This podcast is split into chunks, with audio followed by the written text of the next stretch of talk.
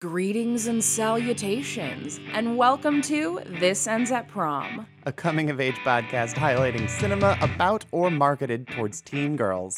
I'm one of your hosts, BJ Colangelo, and I'm joined by my wife. Harmony Colangelo, a trans woman who grew up watching none of these movies. Is today's movie a queen bee? Or are we killing the teen dream? Get in, loser. We're analyzing the movies people make fun of us for loving.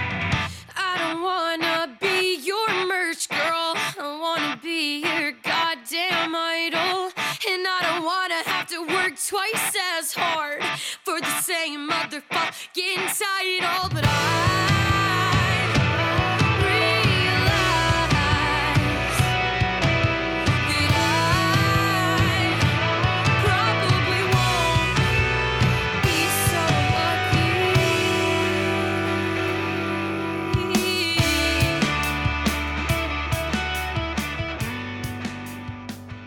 Welcome back, prom party, and happy holidays.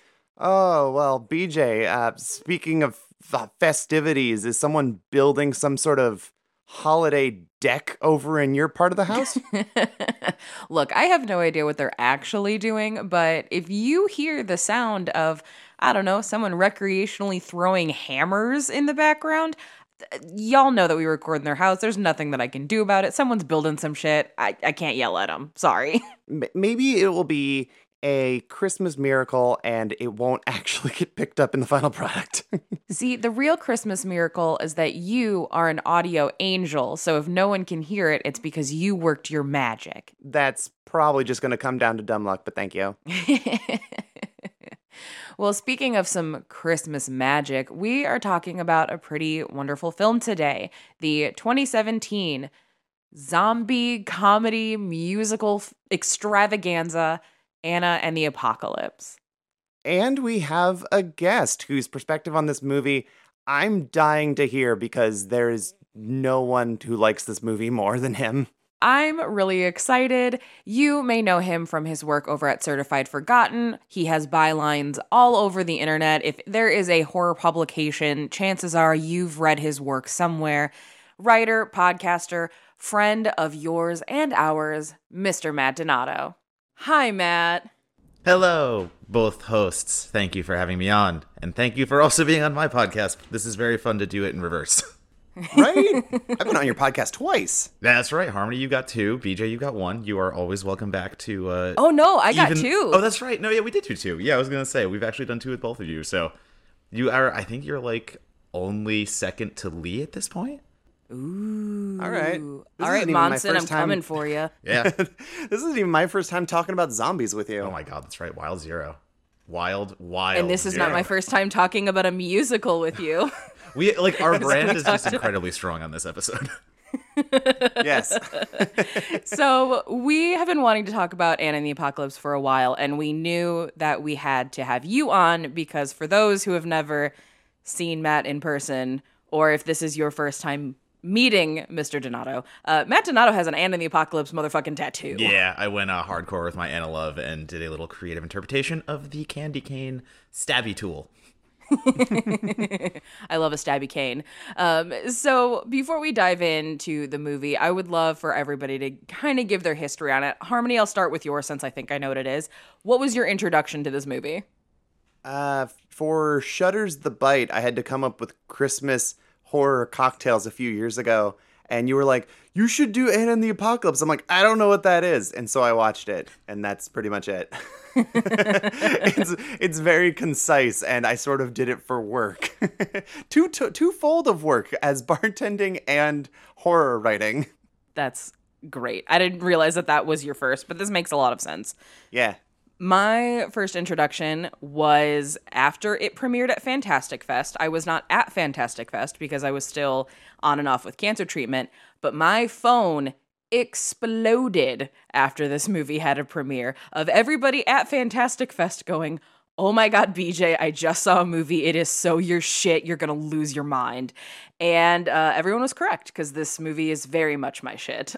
um, so, Matt, how about you? What was your intro to Anna and the Apocalypse? So I was actually at that Fantastic Fest where it premiered. I assumed. Yeah, I was there, uh, boots on the ground, and I was one of the first people to see it, obviously, and it just absolutely like blew me away. And it was just one of those experiences that I don't think is ever going to be replicated for me uh, anytime I watch it again. It was just a perfect viewing uh, environment because you're at Fantastic Fest, you're with a bunch of genre fiends, but it's also it was one of those years where there was a lot of slow burn. There was a lot of like longer films that did the A24 ish route, um, and it, it just it felt out of place in the best way. So it was just like this adrenaline uh, injection in the middle of you know these other maybe more lingering films that were on the schedule. And it, it just it was perfect. It was everything i needed. I love christmas horror. Again i have the tattoo. Like i've seen 150 christmas horror movies and and the apocalypse is one of one of the best. And again that's not hard because that field is so littered with landmines.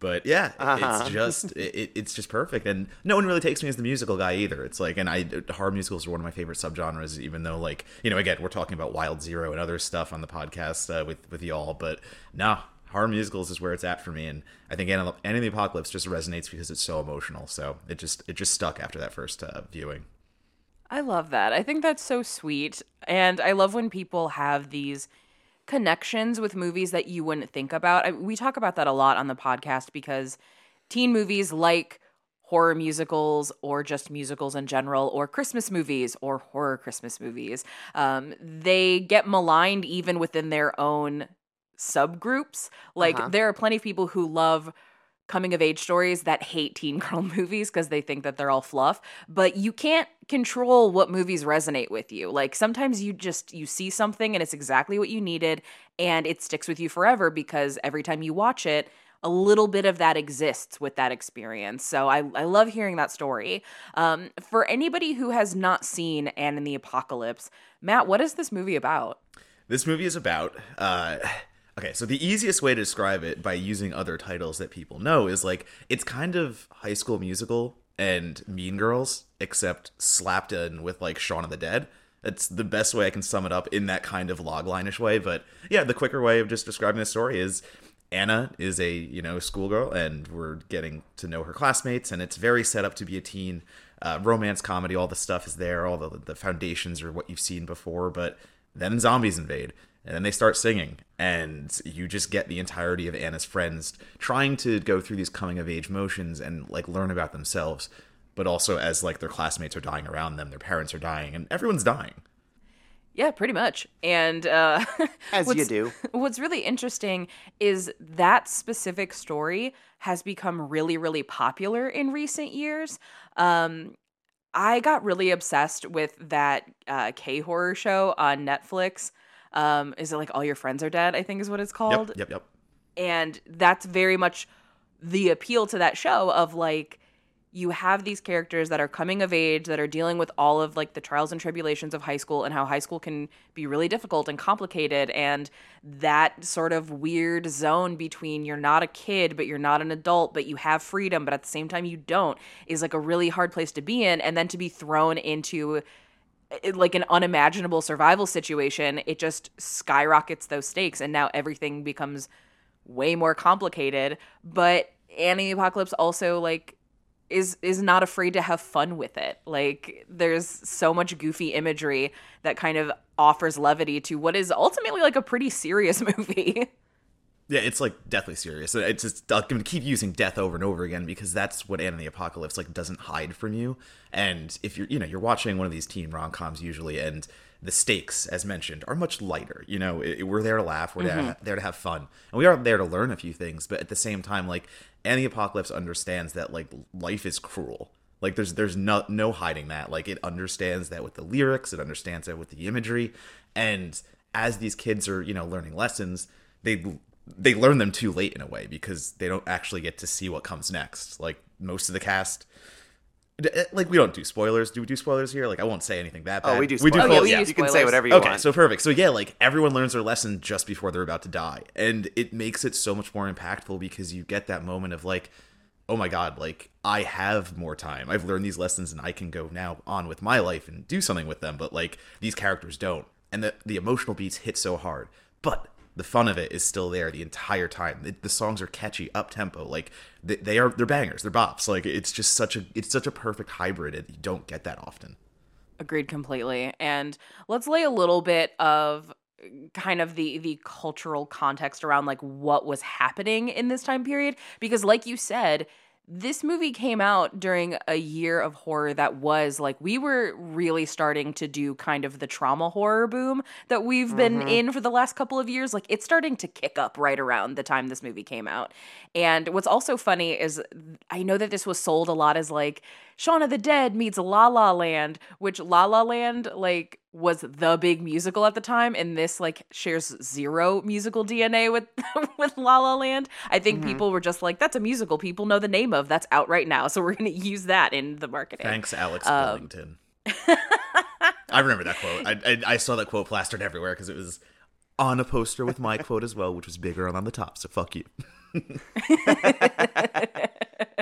but Harmony, what sort of context can you bring to the table?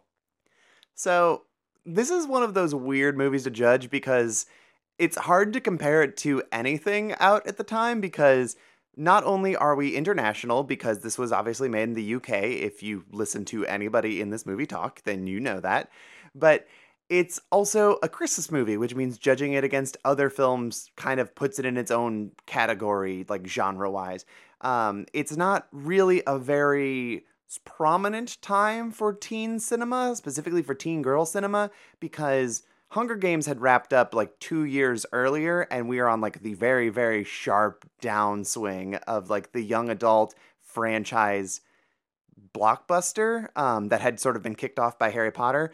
And we're sort of in this this limbo of ter- of teen cinema. Like the year before, the last Divergent movie comes out, and it way underperforms.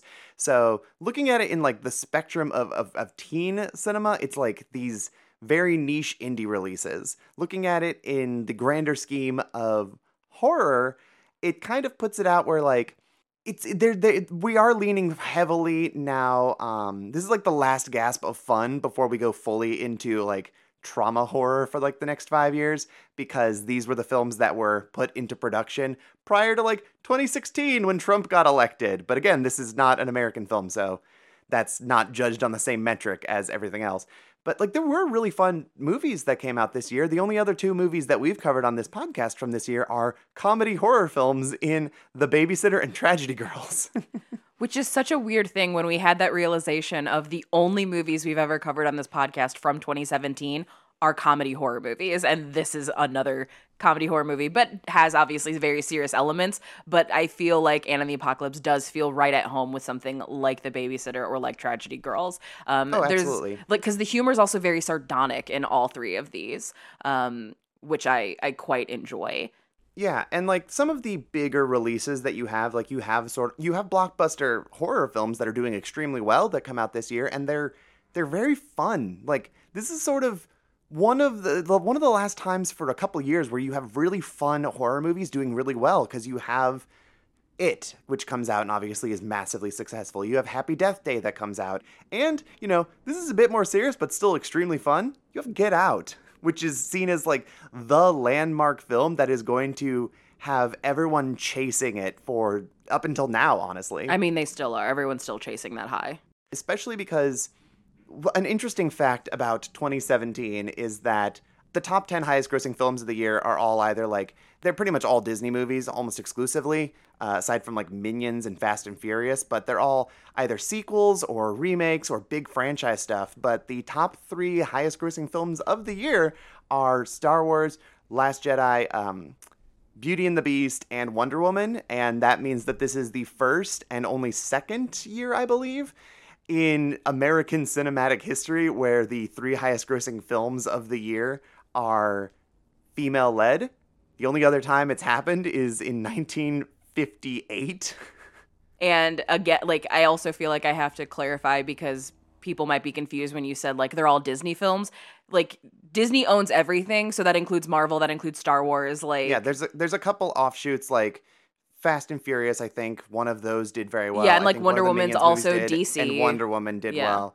But aside from those, the other seven are all Disney properties. yeah, which is wild as hell. Um, and again, a sign of exactly where we are now, where it, everything is so heavily IP driven, which is why something like the Apocalypse would be so refreshing because it is wholly unique unto itself. Um, like there are zombie movies that are comedies, there are musicals that are horror movies, there are Christmas horror movies, like, but this is all of those things, and at the same time, it then feels like none of those things, which is really, really interesting to me. And as far as production on this movie is concerned, it was in development for a very, very long time. Um, it was taking inspiration from things like High School Musical. Uh, Ryan McHenry, who unfortunately passed away before uh, this movie could come out, um, had made a short film called Zombie Musical. Um, and like this is kind of where the basis of Anna the Apocalypse came from. Um, something that's also really weird that I wanted to throw out is that the music on this is made by Roddy Hart and Tommy Reilly. Uh, Roddy Hart You're makes a big fan of, aren't you? Yes. So Roddy Hart uh, makes the music now for the Animaniacs reboot on Hulu. So like it's all great. Uh, but Tommy Reilly is like this random dude that I became super into uh, after he was on the Channel 4 TV show Orange Unsigned Act. Um, he like wrote the song called Give Me a Call that I be- was like fixated on. I found it on like a YouTube video and I was like, oh, I fucking love this guy. So after everybody was telling me like, oh my god, you're gonna love Anna the Apocalypse, it's so great, and I saw that Tommy Reilly was on the music, I was like, I'm fucking in. This is exactly what I want. I can Uh, just tell by obsessed. listening to the music from this that it's like, oh no, this is very clearly written by like a UK singer songwriter. like I, I can hear it in the music for this movie. Yes, and before we dive in any deeper, it is time for everyone's favorite part of the show.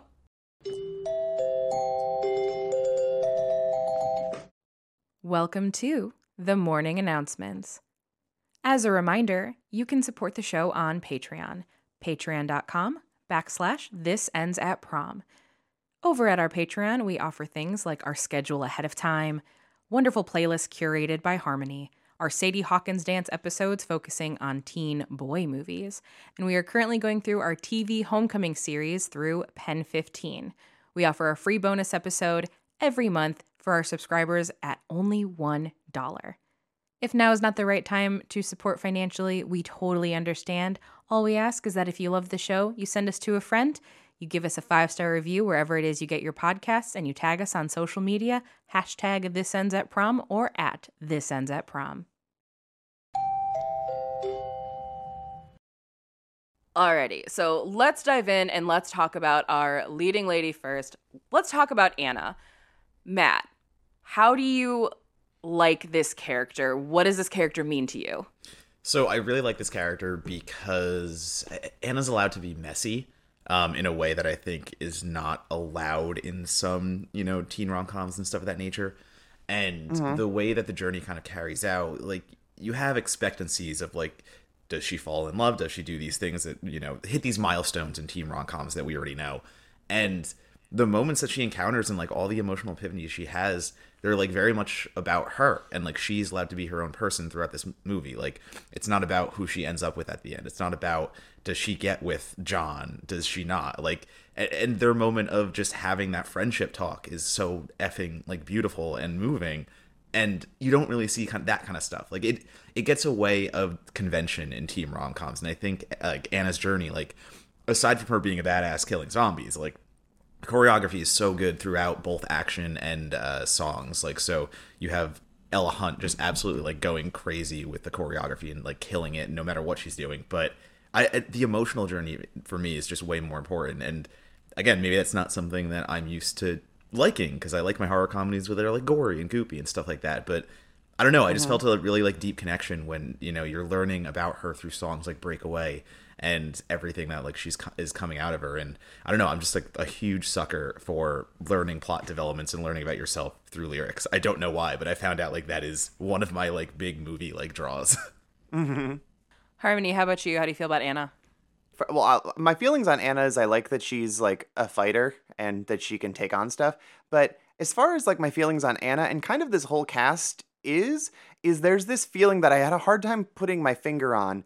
And the best way I can describe it for the characters in this movie as a whole is this movie feels like a comedy musical episode of a show that I don't watch.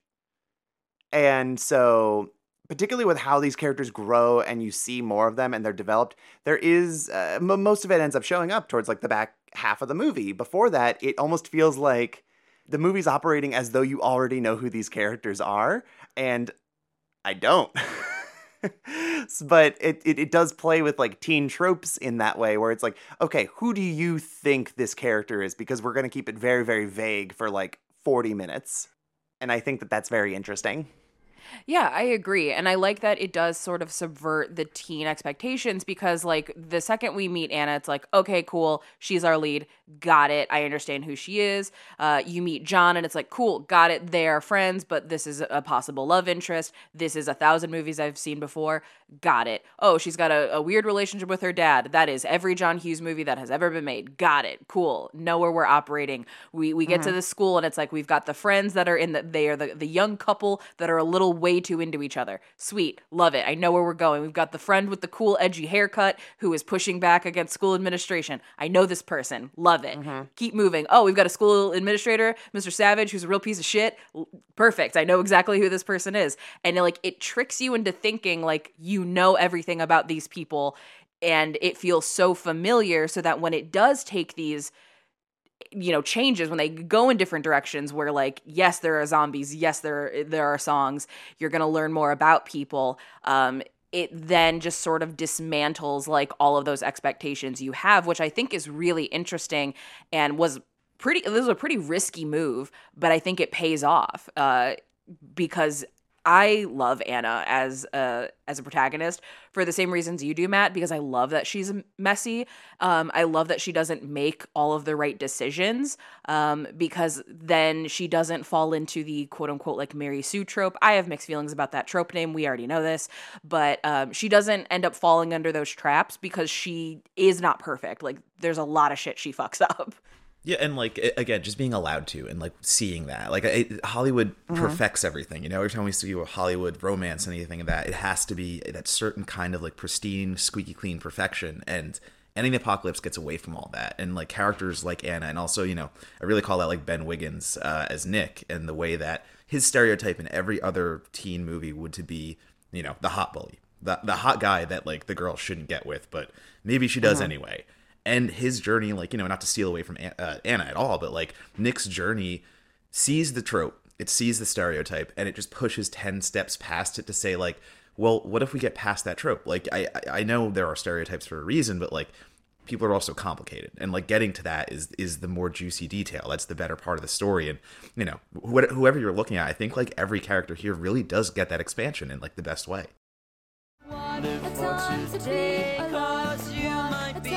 time to be alive. What a time to be alive. What a time to be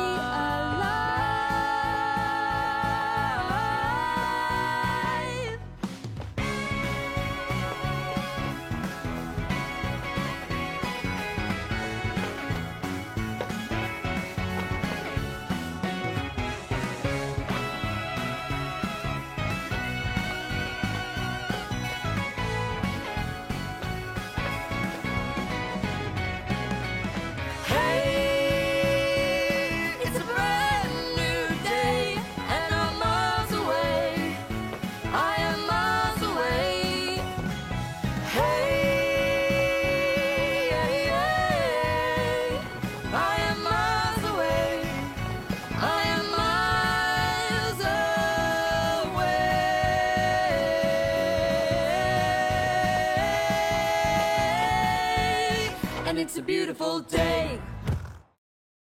I love John's journey a lot because I have such a soft spot in my heart for kind of like because he's not dopey like that's not a correct way to describe him but that that's the role he's trying to fill in this of like you know he he's your he's your ducky type like that's who the, a mm-hmm. modern interpretation but like that's who he's sort of being but he's so endearing and he's so sweet and you just want him to like just get it together. Like the whole movie, you're just like, just fucking say something, say how you feel. And you root for him like the whole way. And I love his arc. And it's why I'm so sad when he gets eaten by zombies. Oh my God. Just, Uh-huh. just obliterated in front of her. Um, and it's terrible. Like it's awful because I think that's the other thing this movie does that a lot of movies don't. Like, if there is anything that this movie does have in common with Shaun of the Dead outside of the obvious, like, UK zombie connection, it's mm-hmm. the fact that it puts so much value in how terrible this is for these characters. Like, it's not like an action movie or even some slashers where it's like, oh no, I just saw my best friend get their head chopped off. I'm gonna scream, but it's cool because in two seconds I'm in survival mode and I'm fine.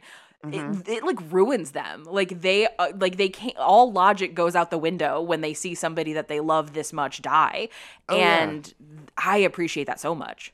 Yeah, when um, I, I think that the vast majority of the best zombie movies, just using that as a genre over the last like you know thirty years, certainly the since the millennium started, they've all been international releases because American ones have just devolved into like gun porn versus anyone else where it'd be like Train to Busan or REC or this or Shaun of the Dead even like they are more about like a very human aspect of this rather than just like brutality or just the the the guts of like ah his head exploded. Look isn't army of the dead great? Like it's so much more uh, th- this is so much more interesting in that and being that this movie has like you know clearly a smaller budget because it's an indie release they, it benefits them a lot better to focus on the storytelling and the character development for that Yeah, and like it's saying it's small budget, like is totally correct. But at the same time, like it doesn't even it doesn't look like it. Like the production value is so good on this, and the way they set up, you know, very theatrical sequences to say. Again, we're we're getting music, mm-hmm. we're getting lyrics, we're getting choreography, but the production design is like killer on this. It doesn't look like it at all, and you know. If I if I can confess, like with the whole John character, like I was the John all through high school, like that. I was John. Yeah. That was me. I was always the best friend. I never Did you also have a really cute Christmas sweater? um, no, but I wish Amateur I did. hour, yeah, I know. Matthew. It, I wasn't into like Christmas horror, even like you know who I am now. At that point, I was a little, I was a little preppy kid. I'm not gonna lie. Like I was straight up Abercrombie, Aeropostale. I was a prep. Did you have pop collars? I never popped a collar. Actually, Oh, I did once in my life, but it's that's a story for another day. Um, that would take way too long to get into. Uh, but no, like I like having that connection to a character though, like John, like and just looking back and being like, yeah, holy shit, like I get everything this kid is going through. But at the same time, like like there's no anger there. Like like I I just like the way they explore that arc and like they do with all of them. But like it doesn't turn into a fight. It doesn't turn into like yeah, like there's disappointment, sadness. I remember all those feelings when like you know, I got to be the one talking to the girl about the shitty guy that she's dating, and I'm like, yeah, wonder how you could change that. but like, again, like it is just part of life, and it's just like part of these things that we deal with. And like, again, I went on to have great relationships with those people and have great friendships, and I still do. But I, I don't know, just to see those things like reflected on screen correctly, and not to say there's a right or wrong way, but again, not the Hollywood way, you know? There's no such thing as a Hollywood ending, like all that stuff. Like just being upfront mm-hmm. about that and getting back to that messiness, I think it's just so I don't know, it's just so like beautiful and kind of enlightening in Anna the Apocalypse. Oh yeah, if John was more of like a, a like a bitter or like angry teen boy like you see all the time, then he would be complaining about how he's stuck in the friend zone or something. But he's not. Yeah, exactly. Like that's what you're that's the stereotype you're used to and that's what Anna says. No, you're not getting that cuz like you guys have met me. I was the same way in high school. Like I, I didn't get bitter about it. I was like, "No, shucks. All right, cool. Whatever. Let's still be friends." Like Shucks. shucks. All right. Maybe I didn't say shucks. Maybe that was my my little pristine Aw, clean man. version. I don't know. My mom You were just particularly dorking yourself up. Just be like, I was even more of a dork then. I don't say shucks now though. I was a big old dork. I ain't gonna hide it. I was I, I, I was a preppy dork. No, and I think that like that's an important thing, you know, is being able to own up to who you were as a teenager. Like part of me wants to think in my brain that I was Anna. I wasn't. I was Steph. Like I know who I am. I'm Steph in this movie. And um, you know, with cool haircut and everything, if I do say so myself. Um and I think that there's something really powerful in being able to recognize who you are. And I think you being able to see a character like John who is not a stereotype, who is not whining about being in the friend zone, who is just kind of like, well, this is just what it is and like this is a messy part of my existence, but I'm going to get through it. I think like seeing that as an adult is so important to being able to kind of heal that inner teenager that still exists inside all of us. Um, so I'm very happy that this character exists for you, and I'm sure that you're not alone in relating to him. Yeah, it's about time a straight white guy got to see himself on screen. Overdue. Overdue, if you ask me. long overdue. But like, here's like the fucked up thing though, is that like, th- there's a point to be made there in the sense that like, we do, especially in teen movies, we don't have a lot of like genuine like three dimensional teen characters for people to see themselves in, and that does include boys, um, because people just assume these movies are fluff, so they don't think about the characters that are going into it. So like even though yes, there have been more fucking cishet white men in film than any other character, it took a movie to 20, 2017 for to, to like really hit that sweet spot and i think that that just is a testament to how bad people are at writing teen movies um it's especially if it's like a like a girl led teen movie, then she's the priority, and you know we see it a lot on this show where it's like there's emphasis on you know your your heroine. Um, we just did a Cinderella story recently. We talked about how and they chad did not michael really murray ain't shit in that movie they didn't write the men at all for that because they were like, I don't know, they just kind of have to be there. Like, we, we're not going to spend that much time on them because they're deprioritized and they aren't given the same amount of care. And especially, you know, through most of the 2000s in particular, like it finally started to change come like 2010s. But like, there was a very specific, like, super bad brand of boy that you saw in like teen boy movies. So it's like, well, where are you supposed to have this kind of guy exist in like the teen sphere, you know? Yeah, and I think it's that's important, you know, to say that like it's important as an adult to look back and you know I can connect with John and say, oh, you know, like that's who I was. But also, it's important for people watching of the age as well because, you know, if I think back to when I was growing up and like you know in very formative times of my life and watching movies and watching how you know Hollywood depicted teens, boys, girls, all of that, like the way that Hollywood depicted it. You know, I was I grew up during like the teen sex comedy era. Like I was growing uh-huh. up, and a, a lot of people, of course, well, not a lot. Every everyone our age was like growing up with that, and those are the movies that were shaping us. And I think we have seen that like depiction absolutely fucking matters, and like the way things are depicted, like really can. A movie is a movie, yes, and like you do have to, you know, realize that, and you do have to make your own choices, obviously, and do the, the right thing. But like, I don't know, when some kids are shown the same thing over and over again by Hollywood and saying, like, this is the cool way, this is what's cool. And, like, I don't know if that was teen sex comedies that weren't always, like, super great at depicting certain things. I, again, you have to have that counterbalance. Like, you need a movie like Anna and the Apocalypse to show somebody to say, like, okay, cool, here's American Pie, Euro Trip, all these other movies that we can look at and are funny and yes, and mm-hmm. laugh at, but look at now again in a different way. There needs to be that and a counterbalance to show you, like, yeah, there are other ways. Like, No, I, I agree completely. And I I think about this movie being so much stronger because those characters are so well thought out and well fleshed out because their relationships mean so much more to me now. Because uh, like Harmony, I'm really glad that you brought up a Cinderella story, which we, you know, just did like a couple weeks ago. Because that movie is so centered around Hilary Duff as it should be, that everybody else sort of feels like an afterthought so because of that i don't invest in the relationships that she has with other people. Like her stepmom doesn't seem as mean to me as she could be because they didn't let jennifer coolidge go like whole hog crazy. Uh, her crush on chad michael murray doesn't read as something i'm actually very invested in because i don't really know that much about him. So i don't really care.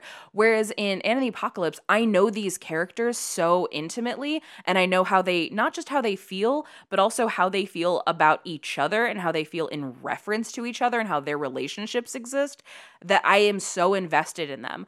Like I like I love Lisa like as a character so very much and I love her little song and I think she's so clever, but I love that she is the representation of that person in high school who is so in love and ready to like play adult with their partner.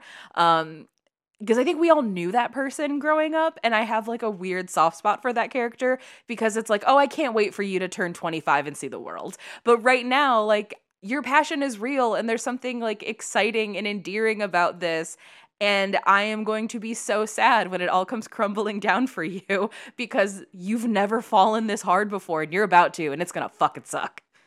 Yeah, and it's funny for me because I'm home right now on a Christmas break, let's call it. You know, I came home to visit the family, and I'm seeing my friends who did that though. Like, you know, you're talking about the people who fell head over heels in love in like high school, or you know, maybe even college will use that connector there because a lot of my friends actually met their future wives in high school, uh, college, like they didn't really date anyone in high school met the first person that they fell in love with in college and like now they're married and like i'm meeting their children. And it's so weird to like watch anna and be like oh yeah like i remember my friends who were that. And like it actually did turn out to be exactly what they thought. And i'm like like one of those like mind blown things where like you know i'm 33 and single still. Like this is this is the life i've chosen. I've chosen my profession. That is kind of like what's t- taking over my life right now. And you know that will sort itself out down the road. But I don't know, like you know, to see to see Lisa and Chris and just be like, yeah, I remember those, and I can't believe it actually like did work out for them. Like the the parallel is crazy. Well, especially yeah. when you're young and you're growing up as like a teen or even into your early 20s, like it's about big feelings, right? Like it's so easy to fall head over heels over like your newest crush or like your first love and it's why why would you restrict yourself? Like what are you, are these are teens supposed to be like too cool to be really excited about dating someone? Um i think that actually like bleeds over into like the whole of this movie where everyone's really direct about how they feel a lot of the time because it's a life or death situation. So it's like fuck it i don't have time for feelings but also i'm not really good at masking my feelings because i'm a teenager. Yeah the I, I think of the moments especially again I, the moment that wrecked me actually the most, and I, it's the father. Like, like when Anna's father dies, I can't mm-hmm. hold it together. That's the one that kills me every time. And I know we have other deaths up to that point that are equally as effective, um, but there is just something about the just the send off that he gives her and like how sweet that song is, and it's just everything builds on top of one another and i could just feel like every time like i'm not gonna cry this is no i'm gonna make it through this time and like just watch it again and just sitting there like in my living room tearing up again you okay, Matt? Like, yeah, just watching Annie Apocalypse and her dad just died. like, no, that's that's where we're at again. I have such a weird relationship with like father daughter scenes in teen movies because as as is the gospel of the show, we love a father daughter speech in a teen movie because there are so many great ones. And this is definitely a great one because it's a whole song. And I like refuse to let myself emotionally go there because I have a very close relationship with my dad, and my dad and I are the same person. So when the day comes that my dad does pass away, like part of me will die with him because I am so much like him. And so whenever I watch that scene, I actively feel myself disassociate because I cannot let myself go there because yeah. it'll be too much. Because you're right, like that scene is so heartbreaking. Um, because I think to some extent, like we I, I don't want to speak universally. I know plenty of people, um, maybe someone who co-hosts this podcast. Um, hey. Many people give a lot of shits about what their parents think about them or how they feel about them or how they look towards them. And so that scene like really resonates with me as somebody who has a lot of stock in my relationship with my parents. Um, so oh yeah, like I'm thinking about it right now and I'm like, I don't want to analyze that too deep because that'll unlock some feelings that I'm not ready to unlock. yeah, no, it's it's just the thing I watch, and I can understand exactly why I'm having that emotional response. And it's the thing, like you just said, like out of sight, out of mind. No, we're done with this. I'm not d- yep. digging deeper into this. I know it'll wreck me, and yeah, and you know I have a great relationship with both of my parents. I'm lucky enough to, um, and just like you were saying, BJ, like that thing of just the support they've shown me and everything that like me and my dad couldn't be more opposite. Actually, like we are completely opposite, uh, but not in a bad way. Like in a very much, you know, he was raised hard nosed. Uh, he was, you know, he was a detective and all these other things, and I did not go that route. I went a very different route. Um, I am who you hear at, right now, the bubbly little whatever you want to call me. Um, but yeah, it, it's that scene wrecks me. But then there are so many other emotional scenes that are, I think they're elevated every time by the song that is happening. You just look down that entire soundtrack, and I, I there's not a miss for me. I, every every song on the soundtrack that is being performed I, I don't think I've ever seen a horror musical that gets so many highs. Like usually it's it's mm-hmm. a it's a mixed bag. To me like it's like a horror anthology where you watch a horror anthology and you're probably going to get like a 50-50 turnout of good and bad. Mm-hmm. Um, the, the, same way that like you watch a horror musical. And the songs, you're probably going to get like 50-50, 75 25 if you're lucky, but Anna just goes. It just goes the entire time, and there's like not that downbeat. You don't have that moment where I think people do look towards uh, I guess the, the headmaster's one, or you know, the the principal's one uh, song at the end people point to is like the low point, but that not even for me. I, I love every song equally, and I, I just every time I watch it, I'm blown away by like how that whole set list comes together. no What was I thinking? This isn't Disney. I'm way off script and losing the plot. Things don't work out that way. I'm not McConaughey turning the charm on calling the shots. If this was a movie, maybe she would be willing to share my world. I'm starting to realize sometimes the nice guys don't always get the girl. Cause no one ever tells you when you're young. Love's not like the books, the films, or the songs.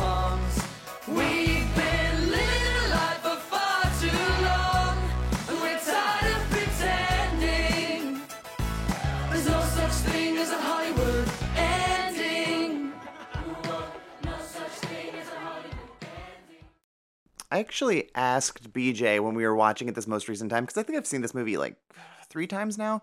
Um, I think I've seen it like every year for Christmas since I watched it the first time. But uh, I asked her like, BJ, is there a name in like musical theater for the specific genre that we're seeing over like the last ten ish years of most of the music for a musical being performed by a very small band, like a like a four piece band, because that's like becoming a very prominent trend, particularly for like off Broadway stuff.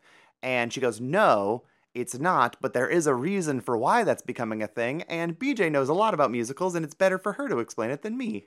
Yeah. So here's the thing: there probably is like an actual phrase for like small piece bands um, for musicals. But what started happening is mu- like musicals, Broadway stage productions. Um, the reason that you keep seeing like Legally Blonde the musical or some other movie the musical uh, Waitress. yeah, now be- everything's becoming a musical, and they're Boots. they're going after that big IP is because Broadway is also like struggling. Like a lot of the original work that gets put on stage doesn't last very long. People are not paying to see it.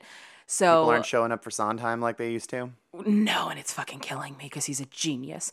Um, but I mean, was a genius, still is a genius. R.I.P. Sondheim, you're the best. Um, but they're able to recoup a lot of their funds and the investments that they put into making their shows with national tours and uh, being able to re- release the rights for educational regional community productions to put on the show because they get money every time somebody does one of their shows. So what happens is a lot of musicals, like newer musicals that you see, uh, they will have the music written in a way that could be performed with a small band if necessary, or it can be expanded upon and you can have like as big of band as you absolutely need because it's a lot harder for people to put on a production of something like I don't know Fiddler on the Roof which re- uh, requires a lot of musicality. Like that's a hard show to play. You need some motherfucking woodwind players. And if you don't have access to that then you then can't put on that show. So a lot of musicals are now written in a way where you can get away with performing it with like a pretty small band or you can expand it. And I think one of a, the really good examples of this in in this movie in particular is uh, Nick's song "Soldier at War." Like you, listening to "Soldier at War," you can hear like just in your bones there's a bigger version of this to be made like there's a version of this song that is like balls to the wall like belt your face off rum tum tugger and cat style huge number. Mm-hmm. And it's very restrained because that's what was like really big in this part of the 2010s was that sort of music. And i like i like that. I i think that it it grounds it in a way where it feels authentic to the world that we're in. But if somebody ever did a stage production of this like i would absolutely assume that that song would be larger than fucking life Well, I've always wanted like one of my favorite like rock bands to cover it too. Like like these songs sound so prime for that kind of treatment as well, like in Soldier at War specifically. Um, and actually, I do. I am curious because when I walked out the first time of uh, seeing uh, Anna the Apocalypse at Fantastic Fest, I was already like Soldier at War is my favorite song, and everyone's like, "You're crazy! It's not it." But I love how people are coming around on that song particularly because, like, all right, low key, I think Soldier at War is the underdog song of the entire you know movie stuff like that. oh i think so too yeah, I I could see that. Yeah. so what what are your favorites though? What's what's the consensus of favorite song amongst us? oh God, I don't know. I'd have to look at the track listing. BJ, My- answer while I do that. Mine is it's that time of year. Nice. Um, I think it is a perfect uh like Christmas raunchy song. I love raunchy Christmas songs. Um, it's it's perfect. Like the fact that there is not a drag queen or a burlesque performer like doing a routine to this song every holiday like is is a crime. Missed Like opportunity. it Okay. is It is That- that- so that's the one- primed for it. That's the one where she's walking around and it looks like the intro to both Dawn of the Dead remake and Zombieland remake, but like as a comedy so musical. that's turning my life around. Which one's that? It's that. It's that time of Okay. year. Is uh, the Marley? That's the slutty Santa, slutty so- Santa. song. Oh, yeah, okay. No, that is that is lovely. I feel like you could pluck that one out of this movie and put it somewhere else Yeah. and it fits the most organically. I think this movie shines the most in like the scene I was talking about, like as a musical. I'm like, I think that Yeah. like everything comes together in the most large and fancy and like flourishing musical theater kind of way for that song for me, I think. I think Also, you also really dislike- liked. I don't dislike the villain song. Yeah. I think it's fine. Yeah, okay. So, because you brought that up, Matt, and you were like, people think that's the low point. I don't think it's the low point at all because it is a very good character villain song, and like that's Mm-hmm. the point is he's a character and he's a villain. Um, but I something like a character singer. Yeah, I love character singers. They're my favorite kind. Um, but something that I wanted to bring out specifically about the music is that I am a connoisseur of horror musicals. I love horror musicals. In a majority of instances of horror musicals, not everyone can sing. Everyone can sing in Anna and the Apocalypse.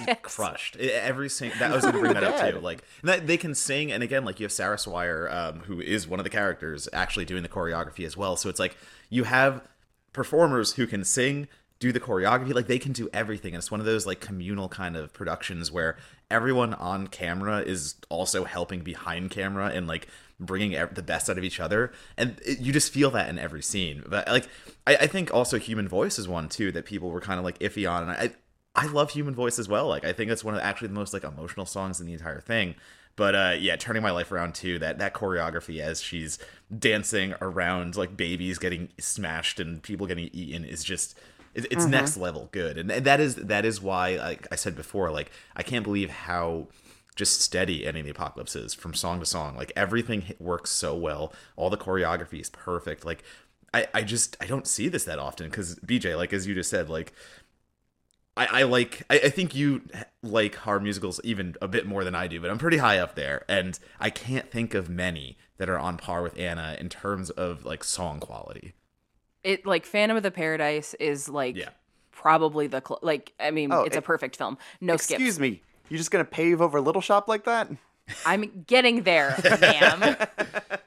no, say like Phantom of the Paradise is probably the closest to how Anna feels to me in terms of like there are so many songs that are meant to just highlight one person because like Little Shop like that is a very traditional like that is a musical um whereas like Phantom of the Paradise falls under the same kind of weird umbrella as something like Anna and the Apocalypse where there I think there are a lot of songs in Anna and the Apocalypse that uh, can get plucked out and go elsewhere the same way that Phantom of the Paradise can whereas so much of Little Shop like that is Little Shop. It can only exist in the world of Little Shop.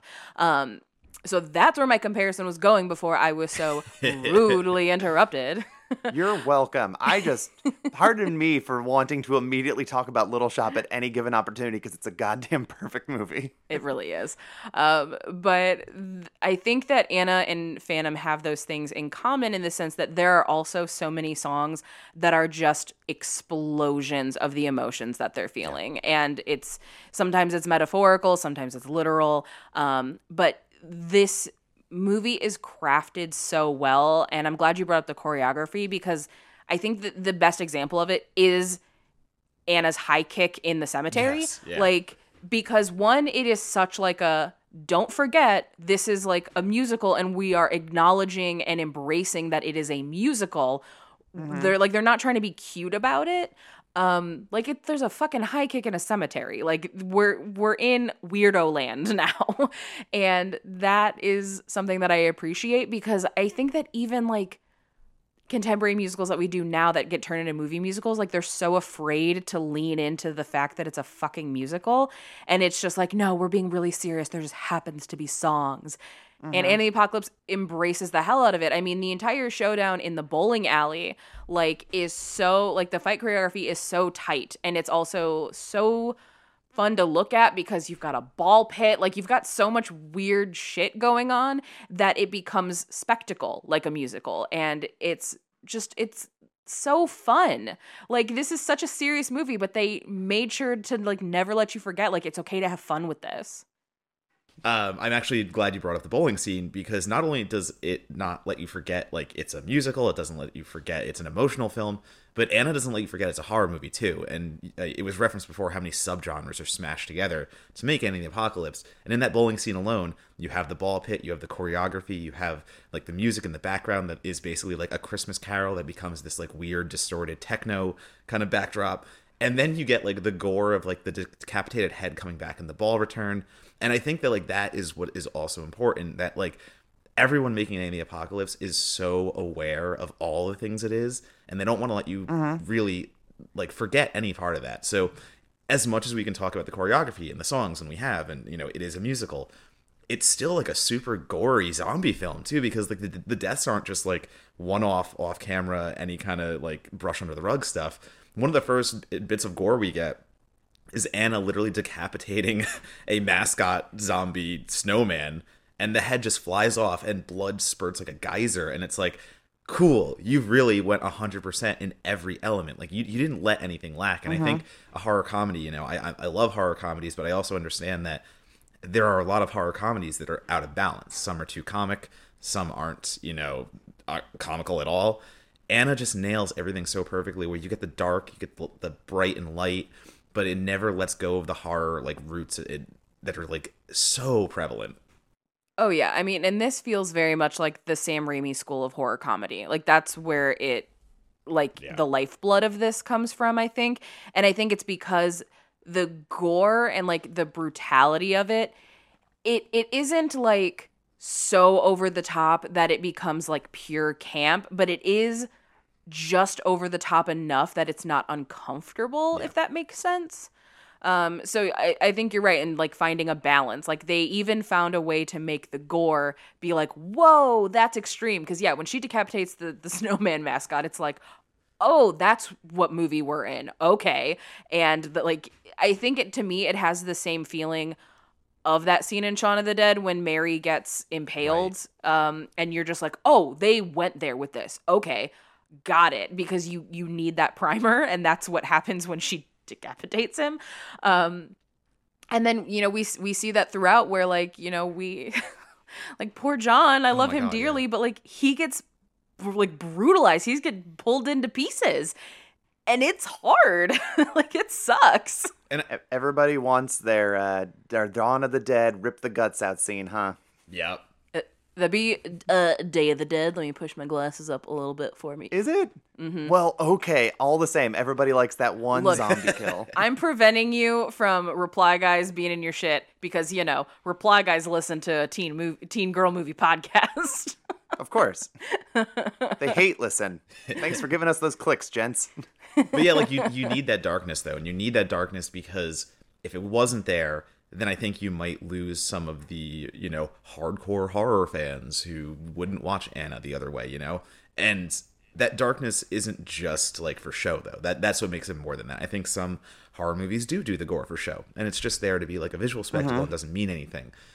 What BJ just said about like how we watch die, uh, John die terribly. We watch these characters like die terribly, and it once again just elevates the emotional tragedy that we're watching. And it's not about the kill at that point. Like you, you you're not watching Anna the Apocalypse and going like, oh yeah, gnarly kill, bro. Like you're watching that going like, holy fuck, John's death is like torturing me. Like this is so, it's just so good at that. And you know, I, I- again, it's just movies that just don't get that right so often. Well, it's And it- also sooner than you think it's going to be in this movie.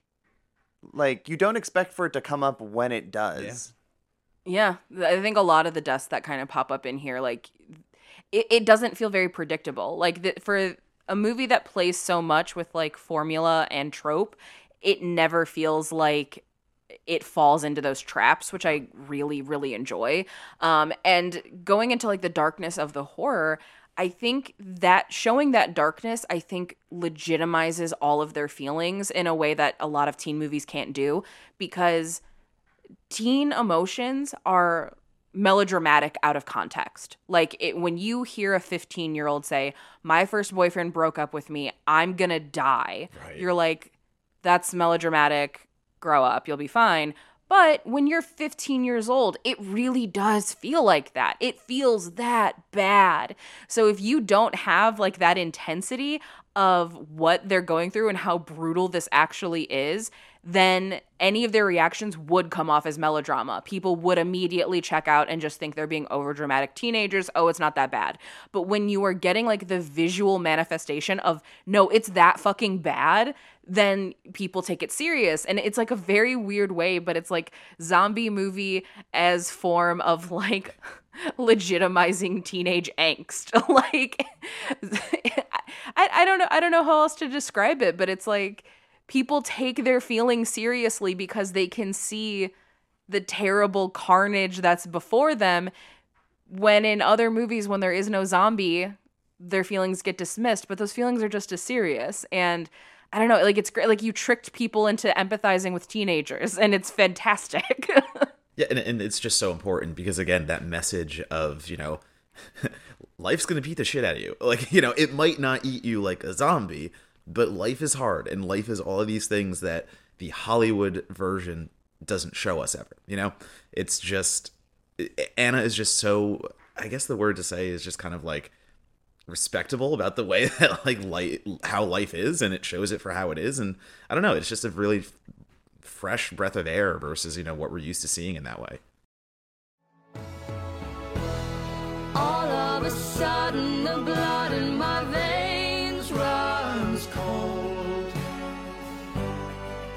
Thinking about all the days that I just let go.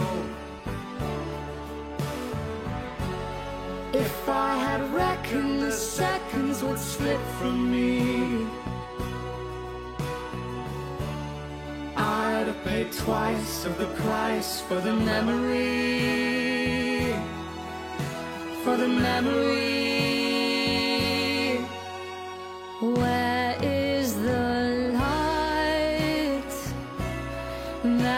To shine? Oh, where is the life that once was mine? But while there's hope, while I still breathe, I will believe.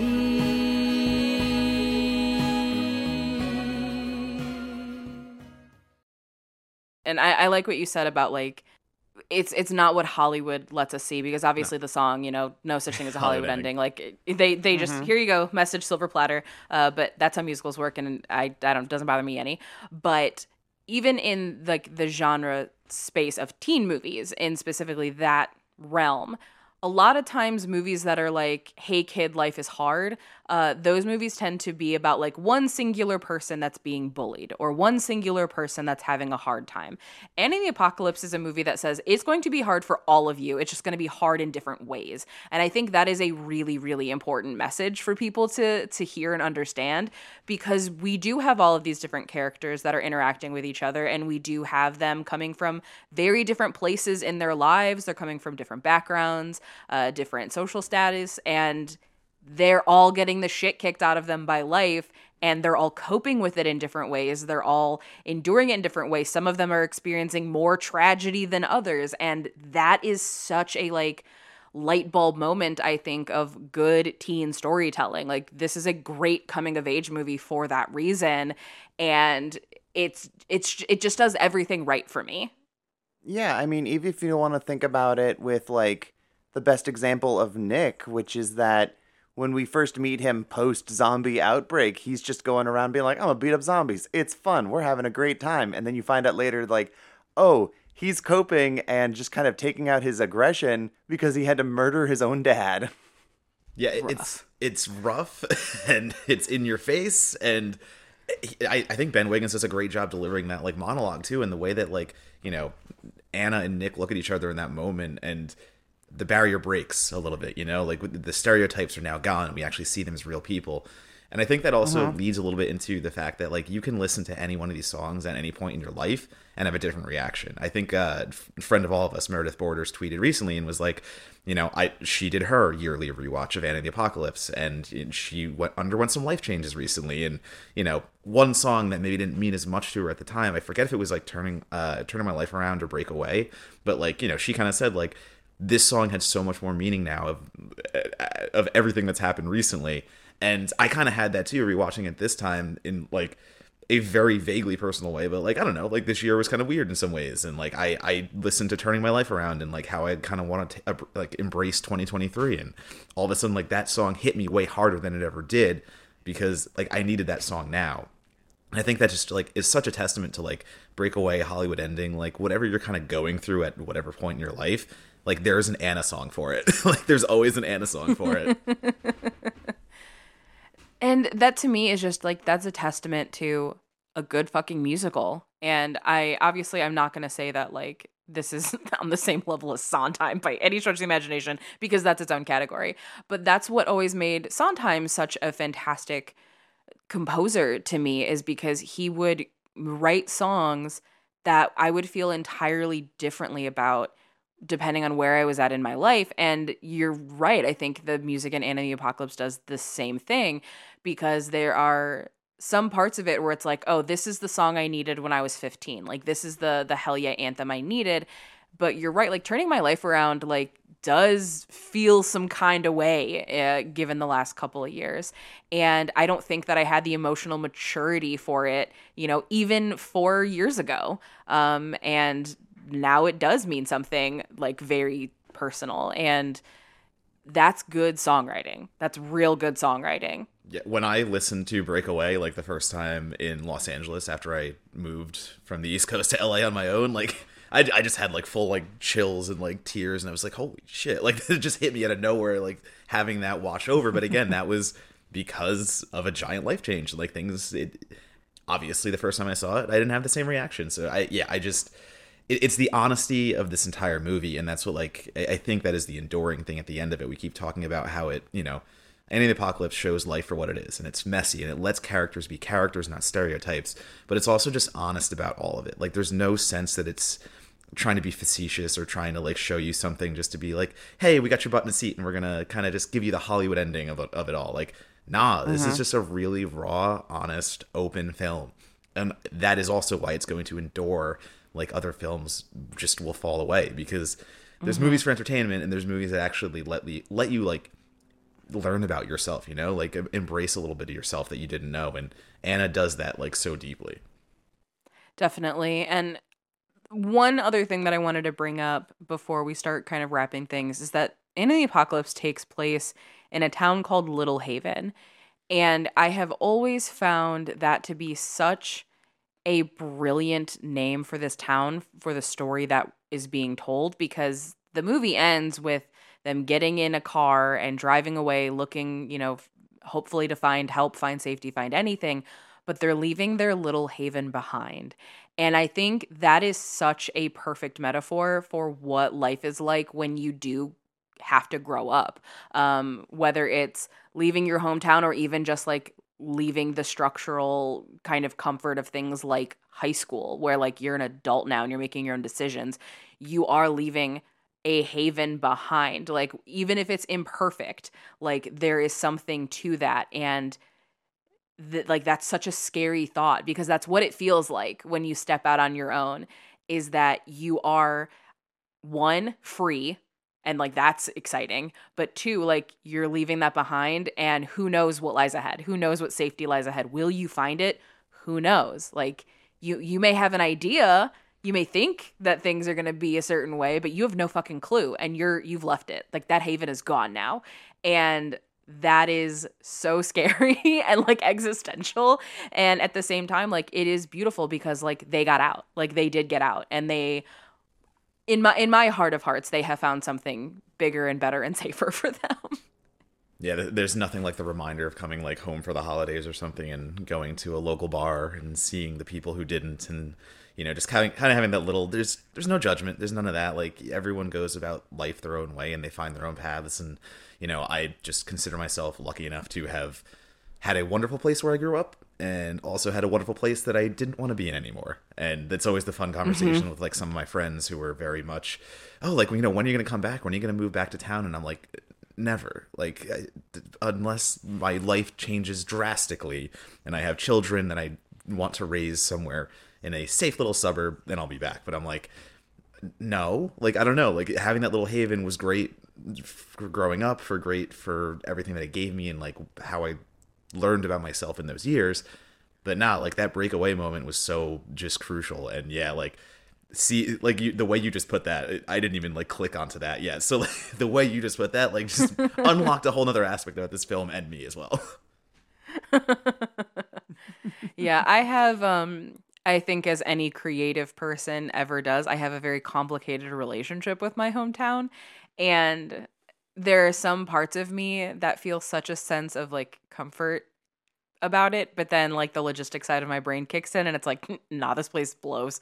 Um and I think that that's also an important thing for people to see is that like it's okay to have a complicated relationship with where you grew up and uh in a weird way like obviously that's not like the central conceit of this by any stretch of the imagination but like getting to see them leave like that the, they're they're not trapped there but they're also not choosing to be there either and i think that that's that's important. And you know like you said like no judgment to anybody who does stay. I have plenty of people that have stayed where i grew up and they're lovely and absolutely thriving and living their best life. That just was not for me. Like i could not i would have become a zombie if i stayed there. I would not be doing what i'm doing. Um, and I, I didn't want to do that. So i got in the car and left because again i'm steph. Alrighty well the time has come. Harmony Anna and the Apocalypse is asking you to the prom. Is it a yes, a no, a maybe? Are you giving her tickets so she can go on her own? I'm I'm in a complicated place of feelings for this one, where I'm judging this movie in in sort of two different aspects. Um, as a Christmas horror film, it's so much better than most of the schlock that exists at that intersection of Christmas and horror. Like most of it is so bad. Um, as a horror musical, it's so much better than most of the ones that exist out there. Uh, as a teen film, like a teen girl film, it's so much darker um, and, and, and has so much more respect for growing up and feelings and bleakness and the harsh realities of life than most of them do. But also, I'm like, God, I just wish this movie was like 10% better.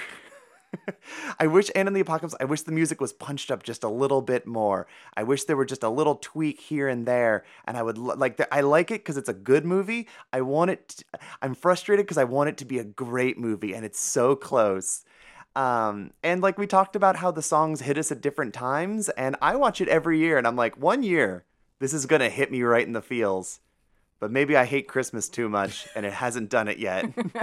well, you hate Christmas and you hate your family. So yeah, not really a front. So it's like no, like it's it's difficult for me on like a deep emotional level to connect in the same way where it's like, "Oh no, dad died. He was in about four minutes of screen time. I'm sorry, Dad. um, so like I'm approaching it kind of clinically, unfortunately. But like one day I want it to click better. But like I'm gonna I'm gonna say maybe. I will take this as a maybe, but I encourage everyone else to watch it.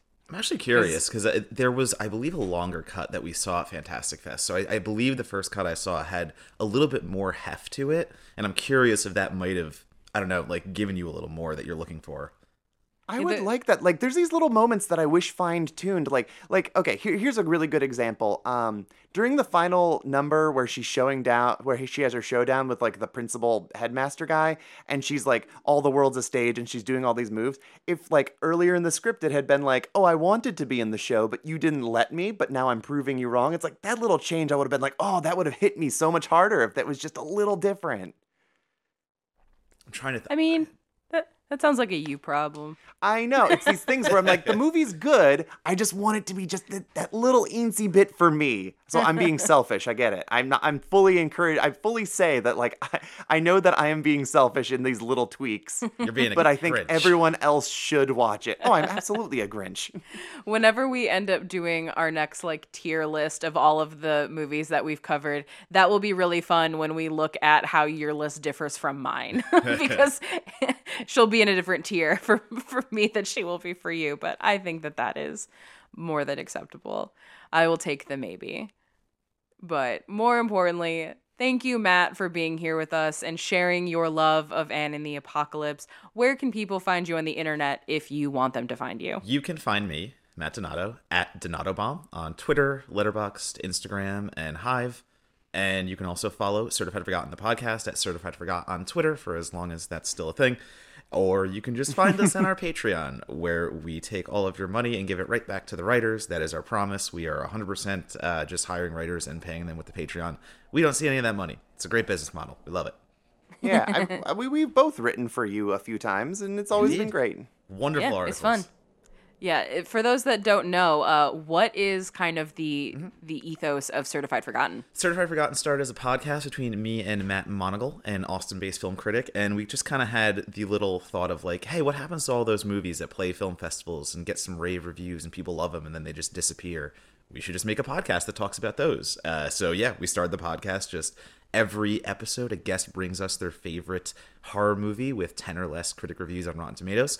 We talk about it. We let them champion it. We have a similar discussion as to kind of like what we did today and then we, we just kind of spun it into a site during the lockdown you know we had we had some time we had some extra cash and we were like i don't know what do you want to do you want to start paying younger writers and give them an outlet to kind of like you know get into the industry on i guess to say like not like getting a certified forgotten byline gets you in fangoria or anything but like i don't know we just wanted to open something that gave other people opportunities that they might not be getting already And I think that is beautiful. Thank You you. champion films that people aren't talking about and writers who need some sort of way to get their feet wet. You're doing you're doing good work. You and the you and you and Monagle. and you can make 75 bucks why not Also, I believe, like, I'd have to double check my numbers. I think the last thing I wrote before I had the Fangoria cover story was for your site. so then there is a direct correlation there You Did go. go to Fangoria. the certified forgotten to Fangoria pipeline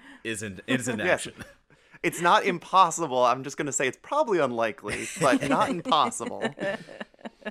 Oh, amazing. Well, yes, thank you so much for joining us again. As always, you can find the show on Twitter, Instagram at This Ends at Prom. You can follow me on Twitter, Instagram, and TikTok at BJ Colangelo.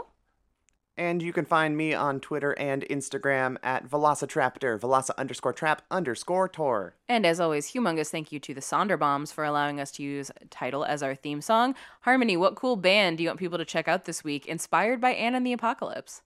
I had a few options for this one, but I decided to go with someone who was Scottish because Scottish seemed more appropriate for like, you know, we're going in the UK. This seems this seems like the right move.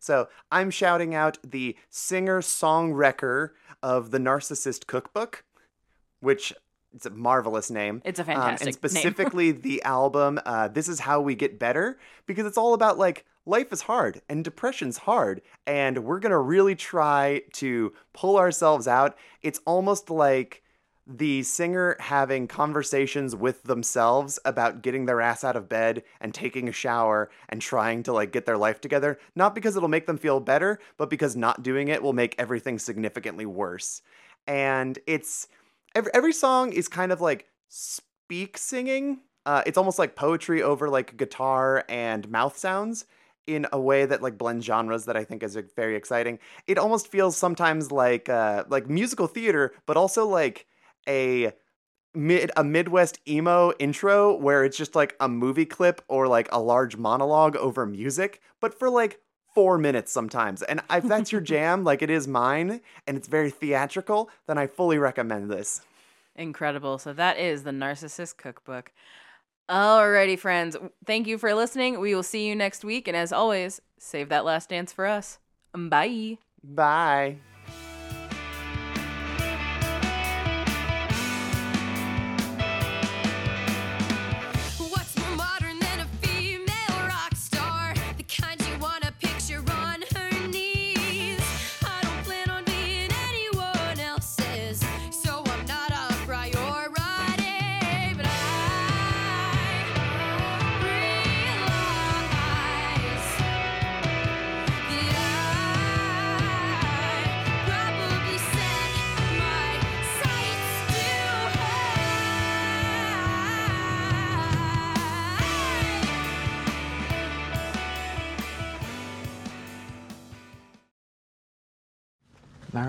Shag, kill. Zombie Miley, zombie Rihanna, zombie Beyonce. Kill them all, they're zombies. Now play it properly. Marry Beyonce. Why are you killing Rihanna? That's not what I said. This episode was brought to you by Pod People Productions. To find more episodes of this show and others, please visit podpeople.me.